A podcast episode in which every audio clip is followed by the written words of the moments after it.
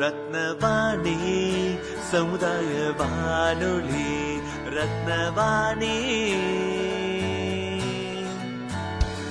உங்க பிரச்சனைய சொல்லுங்க தீர்வையுடனே கேளுங்க.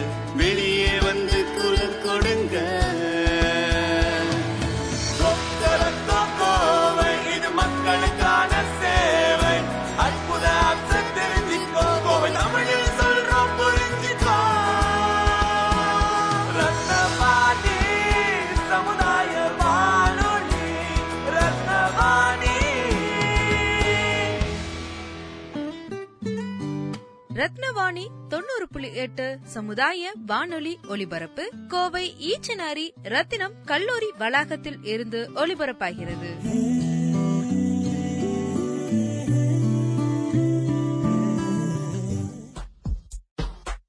ரத்தின வாணி தொண்ணூறு புள்ளி எட்டு சமுதாய வானொலியில் ரத்தின நேரம். வணக்கம் நேயர்களே இது ரத்தினவாணி தொண்ணூறு புள்ளி எட்டு சமுதாய வானொலி. இன்று உலக காதலர்கள் தினம். அதனால காதல் பத்தியும் காதல் தினத்தை பத்தியும் இன்றைய இளைஞர்களான இல்ல இளைய சமுதாயத்தை சார்ந்த ஒரு கல்லூரி மாணவி பேச இருக்கிறாங்க இப்ப அவங்க என்ன சொல்றாங்க? காதல் பத்தி என்ன நினைக்கிறாங்க? அப்படின்னு ஒரு நைன்டிஸ் கிட்டா அவங்களுடைய பார்வை காதல் மேல எப்படி இருக்கு? அப்படிங்கறத பத்தி தான் இன்னைக்கு நாம தெரிஞ்சுக்க போறோம். ஹலோ. கீர்த்தனா வணக்கம். வணக்கம் மனோ. நீங்க இன்றைய நீங்க ஒரு நைன்டிஸ் கிட்டா இருக்கீங்க. இன்று உலக காதலர் தினம் எல்லாத்துக்குமே தெரியும்.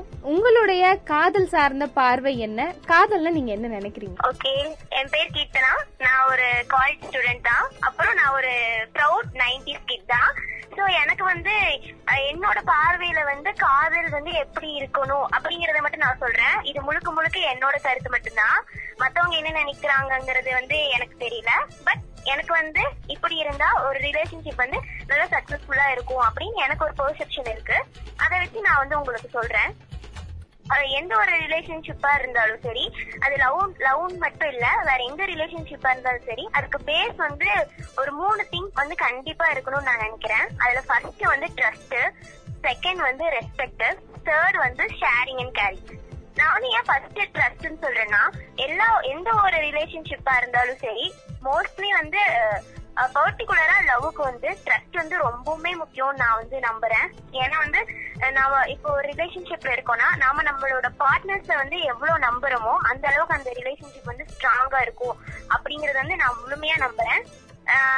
டுவெண்ட்டி ஃபோர் பார் செவன் வந்து அவங்க என்ன பண்றாங்க எங்க போறாங்க யார்கிட்ட பேசுறாங்க இதை வந்து செக் பண்ணிக்கிட்டே இருந்தோம்னா அது ஒரு ஹெல்த்தி ரிலேஷன்ஷிப்பா கண்டிப்பா இருக்காது. அது ஒரு டாக்ஸிக் ரிலேஷன்ஷிப்பா மாறிடும் சோ நாம வந்து நம்ம பார்ட்னர்ஸ் வந்து ஃபுல்லா வந்து நம்பணும். அவங்க என்ன பண்ணாலும் யார்கிட்ட பேசினாலும் எங்க போனாலும் அவங்க வந்து சந்தேகப்படுறது அதெல்லாம் கொஞ்சம் கொஞ்சம் கூட இருக்கக்கூடாது அப்படிங்கறது என்னோட பாயிண்ட் செகண்ட் திங் வந்து ரெஸ்பெக்ட் மோஸ்ட் நிறைய பேர் வந்து இது வந்து ஒரு பொறுத்தாவே எடுத்துக்கிறது ரிலேஷன்ஷிப்ல ஆனா வந்து இது ஒரு ரொம்ப முக்கியமான ஒரு பார்ட்டே வந்து இந்த ரெஸ்பெக்ட் தான். நாம வந்து நம்ம பார்ட்னர்ஸ் வந்து கண்டிப்பா ரெஸ்பெக்ட் பண்ணணும். ரெஸ்பெக்ட்ங்கிறது வந்து பேச்சுல கொடுக்கற மரியாதை கிடையாது.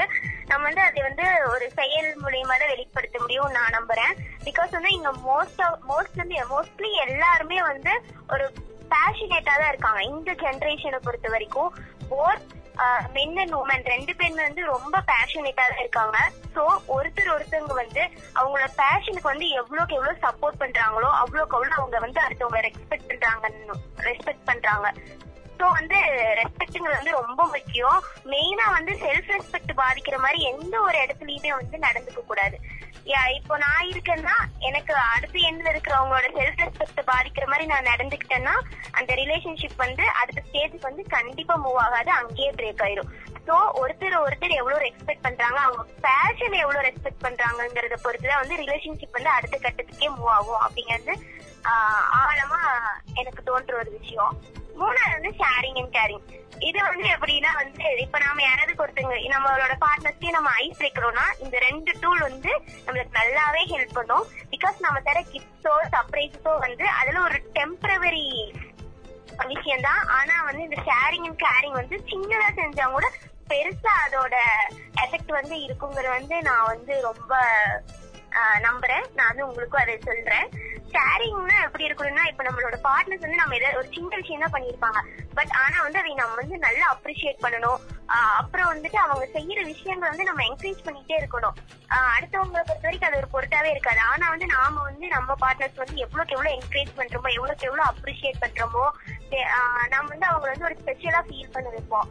வந்து அவங்க வந்து ஒரு ஸ்பெஷலா வந்து ஃபீல் பண்ணுவாங்க. லவ்ல இருக்கிறதுலயே வந்து முக்கியமான விஷயம் என்னன்னா நம்மள லவ் பண்றவங்க வந்து நம்ம வந்து எவ்வளவு ஸ்பெஷலா ஃபீல் பண்ண வைக்கிறோம் அப்படிங்கிற ஒரு விஷயம் தான் அதை வந்து கரெக்டா அது கரெக்டான டோசேஜ்ல வந்து கொடுத்துட்டோம்னா அந்த ரிலேஷன்ஷிப் வந்து ரொம்ப பெர்ஃபெக்ட் ரிலேஷன்ஷிப்பா இருக்கும்ங்கிறது வந்து ரொம்ப முக்கியம். இந்த இடத்துல நம்ம வந்து அதை நல்லாவே தெரிஞ்சுக்கணும். கேரிங் கேரிங் வந்து ரொம்பவுமே ரொம்ப இந்த மூ- நாள்ல இந்த ஒண்ணு வந்து ரொம்ப முக்கியம். பிகாஸ் வந்து நம்ம எவ்வளவுக்கு எவ்வளவு நம்மளோட பார்ட்னர்ஸ் வந்து கேர் பண்றோமோ சப்போர்ட் பண்றோமோ அவ்வளோக்குள்ள நம்ம ரிலேஷன்ஷிப் வந்து ரொம்ப ரொம்ப ரொம்ப ஸ்ட்ராங் ஆகிட்டே போயிட்டு இருக்கும் அவங்களுக்கு தேவையான இடத்துல வந்து நம்ம தேவையான சப்போர்ட் கண்டிப்பா கொடுக்கணும். என்னைக்குமே நம்ம வந்து அவங்கள வந்து ஒரு பாசிட்டிவ் நோட்லயே பூஸ்ட் பண்ணிட்டே இருக்கணும். நெகட்டிவா பேசி நெகட்டிவ் தாட்ஸ் இன்ஃபுளுன்ஸ் பண்ணிட்டே இருந்தோம்னா பிரேக்கப் ஆகிறதுக்கும் கூட சான்சஸ் வந்து நிறைய இருக்குன்னே சொல்லலாம். ஆனா இந்த ஜென்ரேஷன்ல இருக்கவங்க வந்து எல்லாத்தையும் ஒரு கிண்டலா கேலியா எடுத்துக்கிட்டு அந்த பார்ட்னர் வந்து அவங்களோட ஃபீலிங்ஸுக்கும் எமோஷன்ஸுக்கும் கொஞ்சம் கூட வேல்யூஸ் கொடுக்காம டக்குன்னு கிண்டல் பண்ணிடுறாங்க டக்குன்னு கலாய்ச்சி விட்டுறாங்க இந்த மாதிரி எல்லாம் இருக்கவங்க சீக்கிரமா ரிலேஷன்ஷிப் பிரேக் ஆகுது. கண்டிப்பா நம்ம நம்மளோட அதர் எண்ட்ல இருக்கிறவங்களுக்கு வந்து ரெஸ்பெக்ட் கொடுக்கணும் அவங்க ஃபீலிங்ஸை மதிக்கணும் அவங்க பேஷனுக்கு வந்து ஹெல்ப் பண்ணணும். இதெல்லாமே பண்ணா இட் வில் பி சக்சஸ்ஃபுல் என்னை பொறுத்த வரைக்கும். அதுக்கப்புறம் வந்துட்டு நான் வந்து இந்த வேலண்டைன்ஸ் டே அன்னைக்கு அன்னைக்கு வந்து எனக்கு ரொம்ப பிடிச்ச நான் ரொம்ப ரசிச்ச ரெண்டு லவ்வர்ஸ் ஒரு ஒரு ரெண்டு லவ்வர்ஸ் பத்தி தான் ரெண்டு லவ்வர்ஸ் வந்து உங்களுக்கு அறிமுகப்படுத்தணும்னு நான் வந்து நினைக்கிறேன். கண்டிப்பா இது எல்லாத்துக்குமே அவங்கள பத்தி தெரிஞ்சிருக்கும். அவங்க வேற யாரும் இல்ல. இந்த இந்த கிரேட் ரஷ்யன் பிளே ரைட்டர்னு சொல்ற ஆண்டன் செக்கோ அவங்களோட வைஃப் ஒல்கா இவங்கள பத்தி மேக்சிமம் கொஞ்சம் பேர்த்துக்கு தெரிஞ்சிருக்கிறதுக்கு வாய்ப்பு இருக்கு. நிறைய பேர்த்துக்கு தெரியாத இருக்கிறதுக்கும் வாய்ப்பு இருக்கு. ஆண்டன் செகோட லவ் ஸ்டோரி வந்து நிறைய பேர்த்துக்கு தெரியறதுக்கு வாய்ப்பு இல்லாம இருந்திருக்கலாம். சோ நான் வந்து அதை வந்து ஷார்ட் அண்ட் ஸ்வீட்டா வந்து சொல்லி முடிச்சிடுறேன். ஆண்டன் செகோ வந்து ஒரு பெரிய பிளே ரைட்டர் அவங்களோட ஒய்ஃப் ஓல்கா அவங்களும் வந்து அந்த தேட்டர் இவங்க வந்து இவங்க வந்து ஒரு தேட்டர் ஆர்டிஸ்ட் அந்த தேட்டர்ல வந்து டைரக்ட் பிளே ரைட்டருங்கிறவங்க வந்து கதை எழுதுறவங்க. சோ இவங்க ரெண்டு பேரும் வந்து லவ் மேரேஜ் தான் பண்ணிக்கிறாங்க. சோ ஆண்டன் செக்கோவுக்கு வந்து என்ன ஒரு இதுனா தன்னோட ஒய்ஃப் வந்து எந்த விதத்துலயுமே இந்த மேரேஜ் வந்து பாதிச்சிடக்கூடாது. அதே சமயம் நம்ம லவ்வும் வந்து என்னைக்குமே குறைஞ்சிடக்கூடாது. சோ ஆண்டன் செக்கோவோட ஒய்ஃப் ஓல்கா வந்து அவங்க பேரண்ட்ஸ் வீட்லயே தான் வந்து அவங்க கடைசி பிரித்து இருக்கிற வரைக்கும் அங்கதான் இருக்காங்க. அதே மாதிரி ஆண்டன் செக்கோ வந்து அவரோட வேலைகளை பார்த்துட்டு ஊர் ஊரா போய் டிராமா போடுறது அந்த மாதிரி வேலைகளை வந்து இவரும் கண்டினியூஸா செஞ்சுட்டு இருக்காரு இதுக்கு நடுவுல என்ன ஒரு இதுன்னா அவங்க ஸ்டார்டிங்ல ஆரம்பிக்கையில எ- எந்த அளவுக்கு அவங்களுக்குள்ள லவ் இருந்ததோ அவங்க இறக்குற தருவாய் வரைக்கும் அதே லவ் வந்து குறையிலேன்னு சொல்றாங்க. இது வந்து என்னன்னா இந்த டைம்ல வந்து கண்டிப்பா லாங் டிஸ்டன்ஸ் ரிலேஷன்ஷிப் பத்தி சொல்லியே ஆகணும். இது வந்து இந்த லாங் டிஸ்டன்ஸ் ரிலேஷன்ஷிப்ல இருக்கிற ஒரு மேஜிக்கே இதுதான். எப்பவுமே வந்து லவ் வந்து ஹோல் பேக் பண்ணிக்கிட்டே இருக்கும். அது என்னைக்குமே குறைய விடாம வச்சுக்கிட்டே இருக்கும். சோ கிட்ட இருக்கிறத விட தள்ளி இருந்து பாருங்க. உங்களோட காதல் வந்து ரொம்பவுமே சுவையா சுவையாகவும் ஆழமாகவும் இருக்கும். கண்டிப்பா அது என்னைக்குமே குறையவே குறையாது. ரத்தின வாணி தொண்ணூறு புள்ளி எட்டு. சமுதாய வானொலியில் ரத்தின நேரம். நேர்களுக்கு நான் இன்னொன்னு விஷயம் சொல்லிக்கிறேன். இப்போ பேசிட்டு இருக்கிற நம்மளுடைய கெஸ்ட் வந்து ஒரு தமிழ் இலக்கிய மாணவி. ஸோ எனக்கு தெரியும் அது உங்களுக்கும் தெரியப்படுத்திக்கணும் அப்படின்னு நான் நினைக்கிறேன். இவங்களுக்கு இந்த துறையை சார்ந்து நான் என்ன ஒரு கேள்வி இல்லை ஒரு சந்தேகம் என்ன வைக்கிறேன் அப்படின்னு பார்த்தீங்கன்னா இப்போ சங்க இலக்கியம்னு எடுத்துக்கிட்டீங்க அப்படின்னா பெரும்பாலும் அக இலக்கியங்கள் இருக்கு. அதுலயும் அக இலக்கியங்களையும் காதலையும் களவு கற்பு அப்படின்னு சொல்லக்கூடிய காதலினுடைய வளர்ச்சி நிலைகளை பத்தியும் தான் நிறைய பாடல்கள் இருக்கு. அதுலயும் கூட சிலதெல்லாம் எடுத்துக்காட்டுக்கு சொல்லுவாங்க. இப்ப இருக்கிற காதலுக்கும் கூட சில எடுத்துக்காட்டுகளையும் அதை மேற்கொள்ள பயன்படுத்திட்டு இருக்காங்க. அப்படி இருக்கப்போ சங்க இலக்கியத்துல இல்ல சங்க காலத்துல இருந்த காதலுக்கும் இப்ப இருக்கிற நடைமுறையில இருக்கிற காதல் வாழ்க்கைக்கும் இருக்க வேறுபாடா என்னன்னு பாக்குறீங்க? இல்ல அதுல இருக்க சிறப்பு தன்மை என்ன அப்படின்னு நினைக்கிறேன் சங்க இலக்கியம் எடுத்துக்கிட்டீங்கன்னா நீங்க வந்து ரொம்ப மேஜரால உள்ள இன்டெப்டா போக வேண்டியதில்லை. எல்லாருக்கும் தெரிஞ்ச ஒரு எக்ஸாம்பிள் திருக்குறளையவே சொல்றேன். திருக்குறள்ல வந்து கற்பு களவு அப்படிங்கிற ரெண்டு வந்து இன்பத்து பால்ல வந்து இந்த ரெண்டு இது இருக்கு பிரான்ச் உங்களுக்கு புரியுற மாதிரி சொல்லணும்னா சோ அது நீங்க களவுனா என்னன்னா லவ் பண்ற ஸ்டேஜ் கற்பனை என்னன்னா ஆஃப்டர் மேரேஜ் ஒரு லைஃப் வந்து எப்படி பிளான் அப்படி அப்படிங்கறத பத்தி சொல்லியிருப்பாரு. இத படிச்சீங்கன்னாவே வந்து நீங்க அது ஃபுல்லாவே தெரிஞ்சுக்கலாம். அந்த ஜெனரேஷன் அப்ப சங்க காலத்துல இருந்த காதலுக்கும் இப்ப இருக்கிற காதலுக்கும் மேக்சிமம் நிறைய டிஃபரன்ஸ் இருக்கு. சங்க காலத்துல இருந்த காதல் வந்து பெற்றோர்கள் வந்து சம்மதிக்கலைனா கூட உடன்போக்கு நிகழ்த்திடுவாங்க. அது ஒரு பெரிய குறையா வந்து ஊர் மக்களும் வந்து பேச மாட்டாங்க. இவ பொண்ணு ஓடி போயிட்டா அப்படி இப்படின்னு ரொம்ப இதெல்லாம் வந்து பேச மாட்டாங்க. ஆனா இந்த காலத்துல வந்து அந்த லவ்வர்ஸ்குள்ளேயே வந்து அந்த ஒரு ஸ்டெபிலிட்டி கிடையாது. இவங்க வந்து என்ன பண்ணிடுறாங்கன்னா ஒரு ஸ்டேஜுக்கு அப்புறம் ஒரு அவங்களோட கிளாஸ் எக்கனாமிக் க்ரோத்த பார்த்து ஒரு சிலர் பிரேக்கப் பண்ணிக்கிறாங்க. ஒரு சிலர் பாடி ஷேமிங் பண்ணி பிரேக்கப் பண்ணிக்கிறாங்க. சங்க காலத்துல அதெல்லாம் எதுவுமே கிடையாது. ஓடி போனா கூட வந்து அந்த ஊர் மக்கள் வந்து ரொம்ப அவதூறு பேசுறது அதெல்லாம் எதுவுமே செய்ய மாட்டாங்க. இந்த காலத்து மக்களை பத்தி எல்லாத்துக்குமே தெரியும். கண்ணு காது மூக்கு வச்சு எல்லாமே ஒன்னொருத்தங்களை பத்தி வந்து ஆஹ், அது நம்மளுக்கு தேவையில்லாத இந்த சொசைட்டி இது மேல இருக்க பெரிய ஒரு டிராபேக்கே இதுதான். அடுத்தவன் என்ன பண்றாங்கறத தான் அதிகமா பேசுறாங்களோ தவிர நம்ம வாழ்க்கையை நம்ம பாப்போங்கிற எண்ணம் வந்து யாருக்குமே கிடையாது. சோ சங்க காலத்துக்கும் இன்றைய காலத்துக்கும் இதுதான் ரொம்ப நிறைய வேறுபாடு. அங்க எக்கனாமிக் லெவல்ல வந்து பாக்குறதே கிடையாது. ஆனா இங்க வந்து கிளாஸ் எக்கனாமிக் ஸ்டேஜ் அவங்களோட பியூட்டி எல்லாமே பாக்குறாங்க இந்த லவ்ல அது வந்து எனக்கு கரெக்டா தோணல. இன்னொரு விஷயம் என்ன அப்படின்னு பாத்தீங்கன்னா காதல் அப்படிங்கிற வார்த்தைனாலே பெரும்பாலும் அது ரொம்ப தவறான வார்த்தையினோ இல்ல அது பயன்படுத்தக்கூடாத வார்த்தையினோ நினைச்சுக்கிறாங்க. காதல் அப்படிங்கிறது காதலர்கள் மட்டும்தான் அதாவது ஒரு ஆணும் பெண்ணும் காதலிப்பதுதான் காதல் அப்படின்னு எல்லாரும் நினைச்சுக்கிறாங்க. ஆனா காதல் அப்படிங்கறது அன்பினுடைய இன்னொரு வெளிப்பாடு அப்படின்னு கூட நாம சொல்லலாம். அப்படி இருக்கப்போ இந்த காதல் அப்படிங்கிற வார்த்தையை வந்து இப்போ தவறா தவறான நடத்தையினால அந்த அர்த்தம் மாறிவிட்டதா? ஏன்னா இப்போ நிறைய விஷயங்கள் நம்ம டெய்லி நியூஸ் பேப்பர்ல பாக்குறோம் கள்ளக்காதல் நல்ல காதல் இந்த மாதிரி நிறைய விஷயங்கள் போகிட்டு இருக்கு இப்படி இருக்கப்போ இப்ப இருக்கிற பேரண்ட்ஸ்க்கோ இல்ல இப்ப இருக்க பெரியவங்களுக்கோ காதல் அப்படின்னு சொன்னாலே ஒரு விதமான கோபம் இல்ல ஒரு விதமான வெறுப்பு அப்படி வருது அப்படின்னு நம்மளுக்கு பெரும்பாலும் தெரிஞ்சிருக்கலாம். இது இந்த பார்வையை மாத்தணும் அப்படின்னா நம்ம என்ன பண்ணணும்? இந்த தவறான பார்வையிலிருந்து மக்களை வந்து வெளி ஒரு விழிப்புணர்வு கொண்டு வர்றதுக்கு இல்ல காதல் பத்தின ஒரு உண்மையான நோக்கு என்னவா இருக்கும் நீங்க நினைக்கிறீங்க? ஓகே இத பத்தி பேசணும்னா நிறைய பேசிட்டே போலாம் ஆனா நான் உங்களுக்கு வந்து ரொம்ப சிம்பிளா சொல்லிடுறேன். இந்த காலத்துல ஏன் காதல் மேல வந்து பெரியவங்க வந்து ரொம்ப கோபப்படுறாங்கன்னா அந்த லவ்வர்ஸ் நடந்துக்கிற விதம் தான் ஆக்சுவலா லவ் வந்து ஒன்னா சேர்ந்து சுத்தரங்காட்டியோ ஐ மீன் தப்பா சொல்லல ஒன்னா சேர்ந்து வெளியே போறது அது எல்லாமே ஒரு ரிலேஷன்ஷிப் வந்து ஹெல்த்தி திங் தான். அது வந்து எந்த லிமிட்ல இருக்கணுமோ அந்த லிமிட்ல இருந்துட்டோம்னா நம்மள சுத்தி இருக்கிறவங்க வந்து பார்த்து நம்மள வந்து இன்னைக்கு இப்படி பண்றாங்களே அப்படின்னு சொல்ற அளவுக்கு வச்சுக்காத அளவுக்கு நாம இருந்துக்கணும் நம்ம நடந்துக்கணும். அன்பு வந்து எப்படி வேணாலும் வெளிப்படுத்துறாங்க சேர்ந்து இருந்தா மட்டும்தான் அன்பு வெளிப்படுங்கிறது வந்து நான் வந்து அதை நம்பல. ஏன்னா வந்து இப்போ எனக்கு யாராவது மேல ஒரு லவ் இருந்ததுன்னா அவங்க என்னை விட்டு ரொம்ப தூரத்துல இருந்தா கூட எனக்கு அதே லவ் மெயின்டைன் ஆகும். அவங்க என் கூடயே டுவெண்ட்டி ஃபோர் ஹவர்ஸ் இருக்கணும். டுவெண்ட்டி ஃபோர் பார் செவன் நாங்க போன்ல பேசணும் சேட் பண்ணணும் அது எந்த அவசியமுமே கிடையாது. அப்படி அப்படின்னா தான் ஒரு லவ் சக்சஸ்ஃபுல் ஆகும்னா அப்- அந்த லவ்ல இருக்கிற டெப்த் என்னன்னு எனக்கு தெரியல. பட் பார்க்காம இருந்தாலும் பேசாம இருந்தாலும் என்னை விட்டு ரொம்ப தூரம் அப்பார்ட் ஒரு ஃபைவ் ஹண்ட்ரட் கிலோமீட்டர் அப்பார்ட் இருந்தா கூட அது வந்து அந்த லவ் வந்து லாங் லாஸ்டிங்கா இருந்துட்டே இருக்கும். அப்படி இருக்கிற லவ் வந்து கடைசி வரைக்கும் சக்சஸ்ஃபுல்லாவும் இருக்கும். இப்ப இருக்கிற தலைமுறைகள் வந்து அதை செய்யறதுக்கு வந்து ரொம்பவுமே தவறாங்கன்னு தான் சொல்லணும். அதனாலதான் டூ கே கிட்ஸ் எல்லாம் நிறைய பேர் வந்து ரொம்ப மீன்ஸ்ல எல்லாம் வந்து ஆஹ், கிண்டல் பண்ணி போடுறது எல்லாமே இதுதான் காரணம். ஒட்டிட்டே இருக்கணும் டிக்டாக் பண்ணி போடணும் அதெல்லாம் தேவையே இல்லை எங்க அளவுக்கு. அப்படி எல்லாம் பண்றங்கிட்ட பொதுமக்களுக்கு வந்து ரொம்ப ஆ- ஒரு ஆபாசமா நடந்துக்கிறாங்கன்னு பெரியவங்களுக்கு தோணுது. நாலு சவத்துக்குள்ள பண்ண வேண்டியதை வந்து ரொம்ப பப்ளிக்காவே வந்து பண்றாங்க. கேட்டா வந்து இது எங்களோட ரைட்ஸ் அப்படி சொல்றாங்க. அதனாலதான் அவங்க வந்து லவ் நவிச்சி அப்படின்னு பாக்குற அளவுக்கு இன்னைக்கு சொசைட்டி தான் அப்படி பண்ணிருச்சு அதை.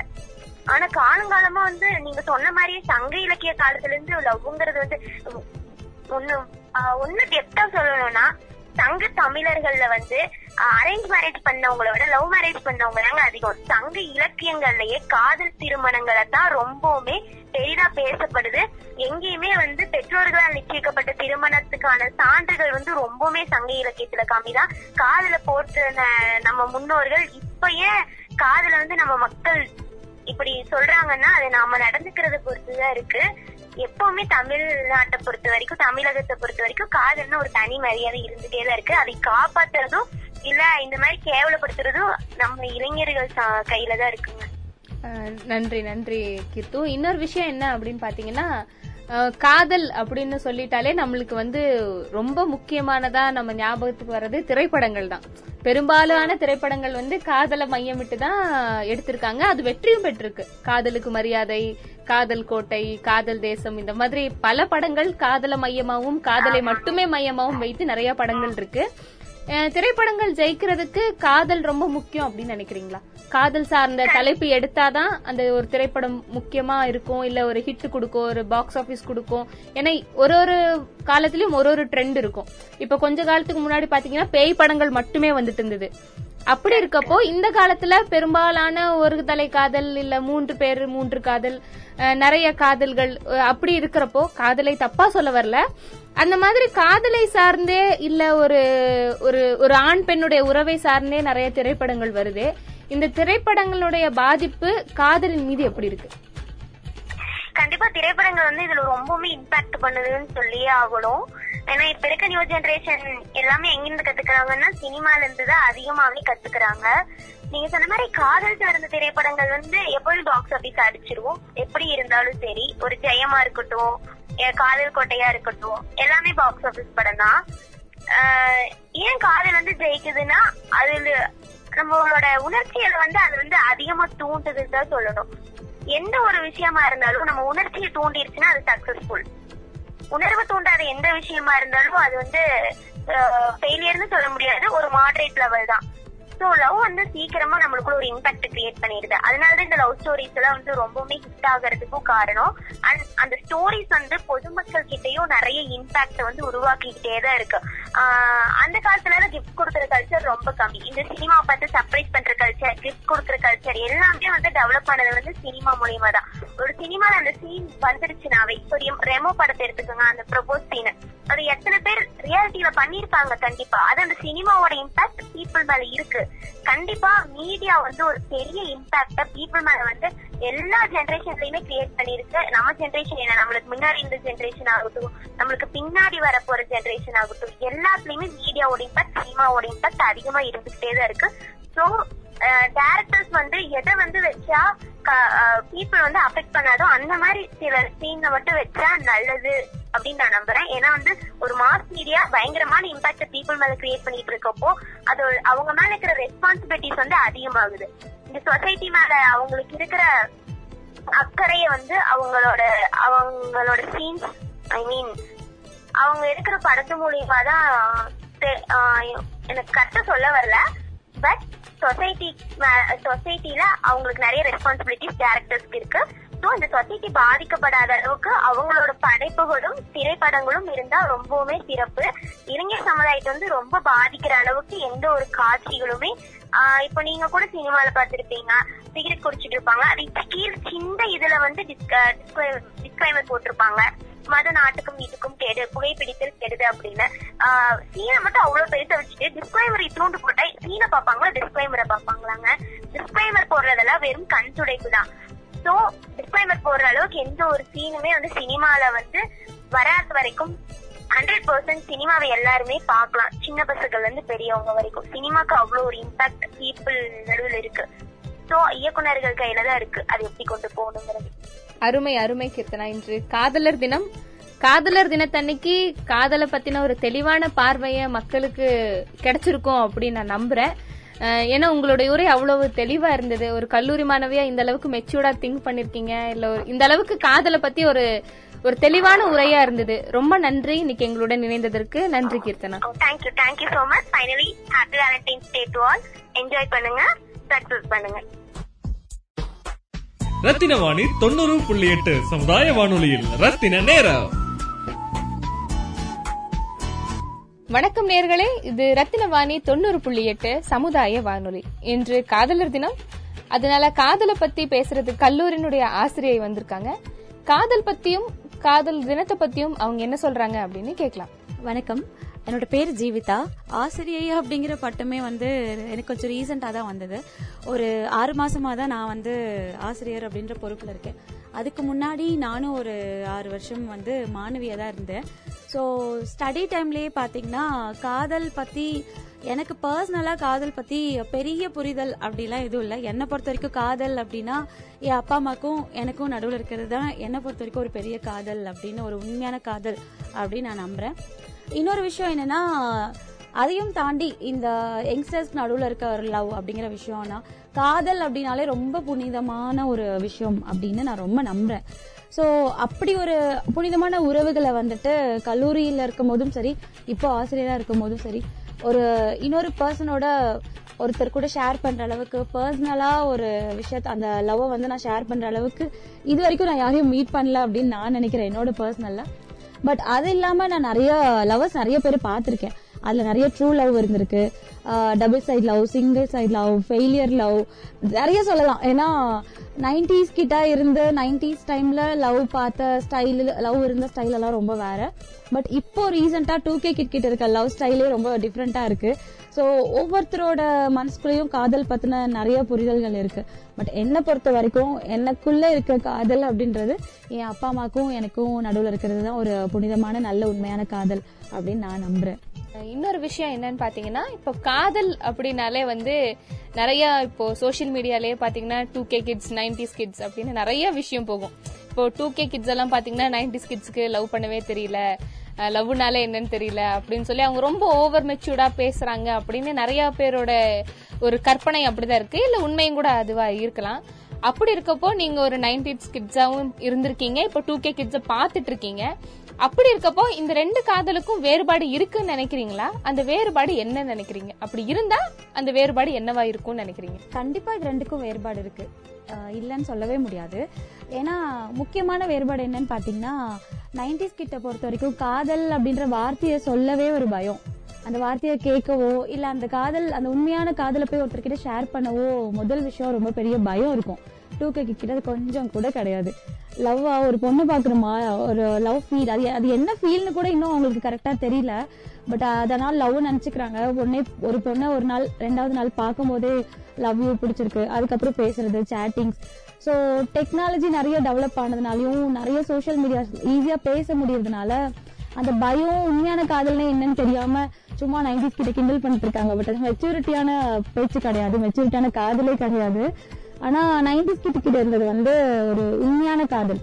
அந்த காதலுக்கான மரியாதை புனிதம் இன்னும் நிறைய சொல்லிட்டே போலாம். அப்படி எல்லாமே நைன்டிஸ் கிட்ட இருந்துச்சு.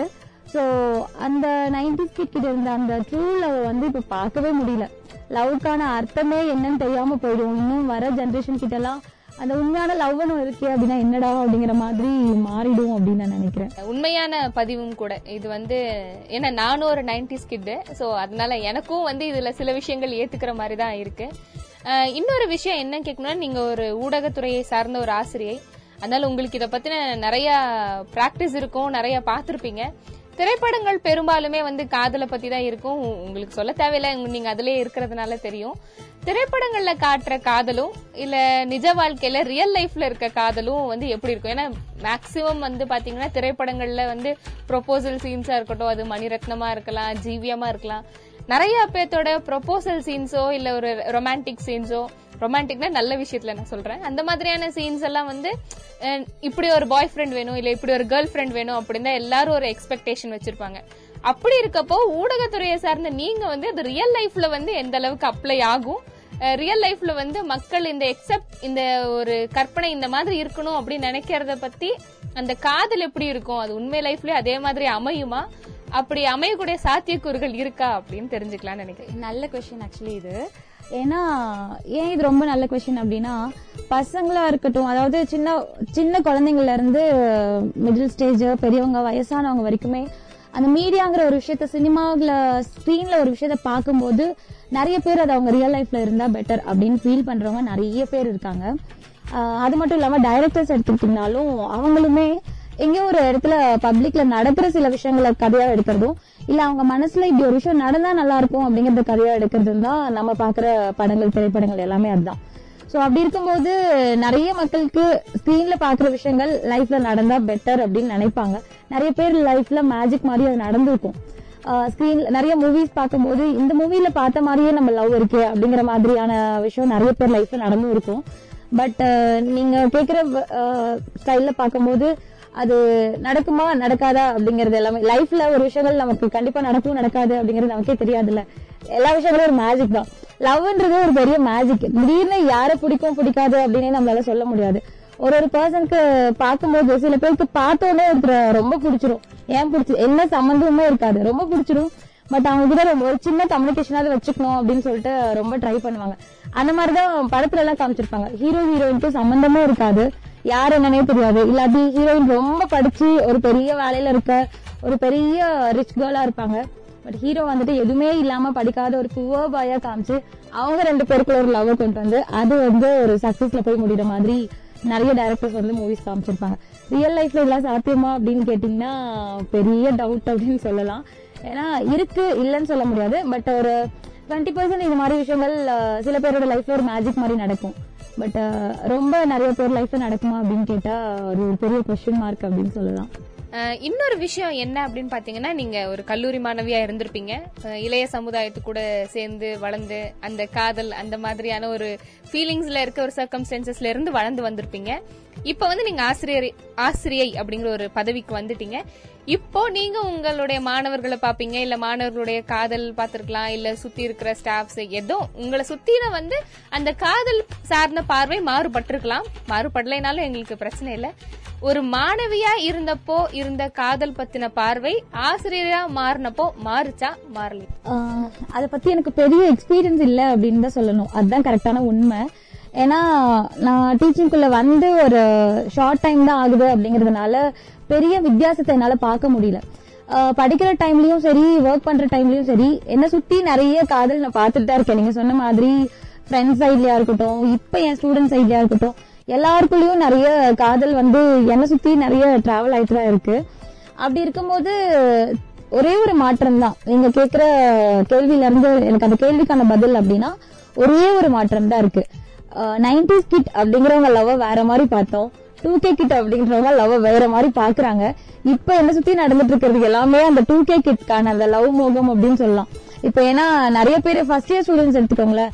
காலேஜ்குள்ள இப்பதான் வர சொல்லி கவர்மெண்ட் ரூல் இப்பதான் வந்திருக்கனால காலேஜ்குள்ள வர்றதுக்கு முன்னாடி அவனுக்கு இருக்கிற ஒரு பெரிய இமேஜினேஷன் என்ன தெரியுமா? நமக்கு பிடிச்ச மாதிரி அங்க யாராச்சும் இருப்பாங்களா? ஸ்கூல் விட்டு வெளியே வந்ததுக்கு அப்புறம் பிடிச்ச மாதிரி அந்த உள்ள வரதுக்கான ஆர்வமே அந்த காதலா தான் இருக்கு அப்படிங்கும்போது அந்த டூ கே கிட்ட இருக்க காதல் எந்த அளவுக்கு இருக்கு அப்படிங்கறது நம்மளால புரிஞ்சுக்க முடியுது ஆசிரியரா இப்போ. பட் நான் படிக்கிற டைம்ல எல்லாம் காலேஜுக்கு ஸ்டூடெண்ட் எதுக்கு வருவாங்க? படிக்க தான் வருவாங்க. நம்ம பீரியட்ல எல்லாமே ஸ்டடீஸ்க்காகவோ ஸ்டாஃபுக்கு பயந்து லீவ் எடுக்க கூடாதுன்னா ஸ்டாஃபுக்கு பயந்து தான் இப்ப இருக்கிற ஸ்டூடெண்ட் ஜெனரேஷன் பொறுத்த வரைக்கும் லீவ் எடுக்க கூடாதுன்னா அவனோட லவர் வந்திருந்தா அவனும் பிரசன்ட் லவர் ஆப்சென்ட் அவனும் ஆப்சென்ட் ஸோ காதலுக்காகவே காலேஜுக்கு வர மாதிரி ஆயிடுச்சு இப்ப இருக்க காதல். ஸோ அதனால ஈஸியான ரெண்டு ரெண்டுமே ரொம்ப வித்தியாசமான ஒரு விஷயம் தான் பட் இப்போ என்னால ஒரு ஸ்டாஃபா என்னால இவ்வளவு பேருக்கு புரிஞ்சுக்க முடியுது. மேபி அடுத்த வருஷம் எனக்கு நிறைய எக்ஸ்பீரியன்ஸோட உங்களுக்கு நிறைய இன்ஃபர்மேஷன் கொடுப்பேன்னு நினைக்கிறேன். ரொம்ப நன்றி ரொம்ப நன்றி ஜீவிதா மேம் இன்று காதலர் தினத்தன்னைக்கு ஒரு கல்லூரியினுடைய ஆசிரியரா காதலை பத்தியும் காதல் தினத்தை பத்தியும் சொல்லி எங்களுடைய இணைப்புல இணைந்ததுக்கு ரொம்ப நன்றி. ரொம்ப தேங்க்ஸ் கடைசியா ஒரே ஒரு விஷயம் சொல்லிக்கிறேன். யங்ஸ்டருக்கு என்ன தெரியணும் அப்படின்னா காதல் அப்படிங்கிற ஒண்ணு சீரியஸா சொல்றது ஒரு தப்பான விஷயம் இல்லவே இல்ல. அந்த காதல்ன்ற வார்த்தைய பேசும்போதோ சொல்லும் போதோ மனசுல ஒரு ஒரு சஞ்சலம் ஒரு கஷ்டம் வருது மனசுல. பட் நீங்க அந்த அளவுக்கு யோசிக்கிற அளவுக்கு அது ஒரு தப்பான விஷயமே கிடையாது. அப்பா அம்மா கிட்ட இருக்கிறது ஒரு புனிதமான லவ் அதே மாதிரி ஒரு பெட்ஸ் கிட்ட நீங்க காட்டுற விஷயமா இருக்கட்டும் பிளான்டிங் பண்றதுல நீங்க லவ் காட்டலாம். சோ லவ் அப்படின்றது நீங்க எல்லா இடத்துலயுமே காட்டலாம். ஆனா இப்ப இருக்க யங்ஸ்டர் மனசுல இருக்கிறது ஒரு யங் கேர்ள் அண்ட் யங் பாய்க்கு நடுவுல வந்தாதான் அது லவ் பட் அந்த லவ் வெளியே பேசவே கஷ்டப்படுற கூச்சப்படுற சொசைட்டியா மாறிட்டே வருது. சோ அது இருக்க தேவையில்ல அப்படின்னு நினைக்கிறேன். லவ் அப்படின்றது ரொம்ப புனிதமான ஒரு விஷயம். அது ரெண்டு யார் ரெண்டு பேருக்குள்ள வேணாலும் வரலாம். ஒரு பப்பி கூட நம்ம கூட நமக்கும் வந்துச்சு அப்படின்னாலும் அது லவ் தான். சோ யாருக்கிட்ட வருது அப்படின்னு பாக்காதீங்க வர லவ் ட்ரூவா இருக்கா இல்லையா அப்படிங்கறத மட்டுமே யோசிக்கணும் அப்படின்னு சொல்லி நானும் முடிச்சுக்கிறேன் thank you so much Rathina Vani தொண்ணூறு புள்ளி எட்டு சமுதாய வானொலியில் ரத்தின நேரம். அனைவருக்கும் வணக்கம். நான் ரஞ்சன் கண்ணம்மா கோவை சட்டக்கல்லூரி மாணவி இன்னைக்கு காதலர் தினம் நாம கொண்டாடிட்டு இருக்கிறோம். காதலர் பொதுவா எல்லாரும் என்ன சொல்லுவாங்கன்னா இப்போ உள்ள காலகட்டத்துல ரொம்ப பிற்போக்குவாதிகள். காதல்ன்றது வந்து ஒரு காமம் அடிப்படையில தான் பேசுறாங்க. ஆனா பொதுவா காதல் எது கொண்ட எது எது வரைக்கும் கொண்டு போய் நிற்கும்னா சாதி மத சமத்துவ சமுதாயம் படைச்சதுதான் இந்த காதல் வந்து பெரிய கருவியா இருக்குது இதற்காகவே அந்த மிச்ச பிற்போக்கு சக்திகள் வந்து திரும்பட்டும் காதல் வந்து ஒரு நாடக காதல்னு சொல்லுவாங்க கள்ள காதல்னு சொல்லுவாங்க. இந்த மாதிரிதான் மாறி மாறி சொல்லிட்டே இருக்கிறாங்க. ஆனா இதெல்லாம் தாண்டி நமது நமது இளைய சமுதாயம் வந்து இந்த காதல ரொம்ப அழகா கொண்டு போயிட்டு இருக்கிறாங்க ஆனா அதையும் முடியா என்னன்னா ஆணவ படுகொலைகள் அதெல்லாம் ஒரு பக்கம் நடந்துட்டே இருந்தாலும் படிச்ச இளைய சமுதாயம் இந்த ஜாதி மதம் இது எல்லாமே கடந்து காதல் செய்து அதுக்கப்புறம் திருமணம் வரைக்கும் கொண்டு போய் கூட முடிக்கிறாங்க. அதே போல ஆஹ் நான் வந்து ரொம்ப முக்கியமா காதல் தினம்னா ரொம்ப முக்கியமா போஸ்ட் பண்ண வேண்டிய ஒரே ஒரு விஷயம் நான் மனசுல வச்சிருக்கிறது என்னன்னா காதல் மார்க்ஸ் ட்ரெயினிங் மார்க்ஸ் இவங்களதான் நான் வந்து காதலுக்கு எடுத்துக்காட்டா சொல்லுவேன். அது பல காதல்கள் அதாவது பல குழந்தைகள் இறந்தாலும் அந்த காதலை முடிச்சு கொள்ளாம அந்த காதல் முடியாது அது வேற விஷயம். பல பல குழந்தைகள் இருந்தாலும் கடைசி வரைக்கும் பற்றிய கரம் காதலை கொண்டு வந்தவங்க வந்து அவங்களோட எதுக்கு சொல்றாங்களோ அவங்க என்ன சொல்றாங்கன்னா துன்பம் உறுக்கணையே உறுதியளிக்கிறது அன்பு வாழ வைக்கிறது. இதுதான் வந்து ஜென்னி மார்க்சர் அப்ரோச் அதாவது தன்னோட பெற்ற குழந்தைகள் வறுமையின் காரணமாக சமுதாயத்தின் நலன் கருதி தன்னோட கணவர் எழுத்து பணியில் இருந்த போது எழுத்து பணியில் இருந்த போது அடுத்தடுத்து வறுமையின் காரணமாக குழந்தைகள் இறந்த போதும் அன்பு மட்டுமே முக்கியம்னு சொல்லி அது அடிப்படையா வச்சு தன்னோட காதலை காதல் வாழ்வை கொண்டு போன ஜெனி மார்க்ஸ் தான் வந்து காதலர் தினத்துல வந்து நம்ம ரொம்ப கொண்டாடப்பட வேண்டியவங்க நான் நினைக்கிறேன். அதே போல காதல் தோல்வி காதல் தோல்வின்றது நம்ம சாதாரணமா சொல்லிட்டு போயிருந்தோம் ஆனா முழு பொறுப்பும் காதலர்களை மட்டுமே தான் சேரும். ஏன்னா காதலர்கள் தான் அந்த காதலை பற்றி புரிதல் இல்லாம அது தோல்வியில கொண்டு போய் முடியுது. ஆனா இது இது வந்து காதல் என்னைக்குமே தோற்காது எந்த சூழ்நிலையிலும் எந்த ஏற்ற தாழ்வுகளிலும் காதல் தோற்கவே தோற்காது ஏன்னா அது முழுவதுமாக அன்பு மட்டுமே அடிப்படையாக கொண்டது. அதே போல காதல்ங்கிறது இருவர் சேர்ந்தால் காதல் திருமணம் செய்தால் காதலர்களுக்கு மட்டும் மாற்றம் உண்டு சமூகத்தில் உள்ள எல்லாத்துக்குமே சமூகத்தையே மாற்றம். அதனால சமூக மாற்றத்திற்காக அனைவரும் காதல் செய்து திருமணம் செய்வோம் அப்படின்னு சொல்லிக்கிறேன். நன்றிங்க நன்றி நன்றி. ரத்தின வாணி தொண்ணூறு புள்ளி எட்டு சமுதாய வானொலியில் ரத்தின நேரம்.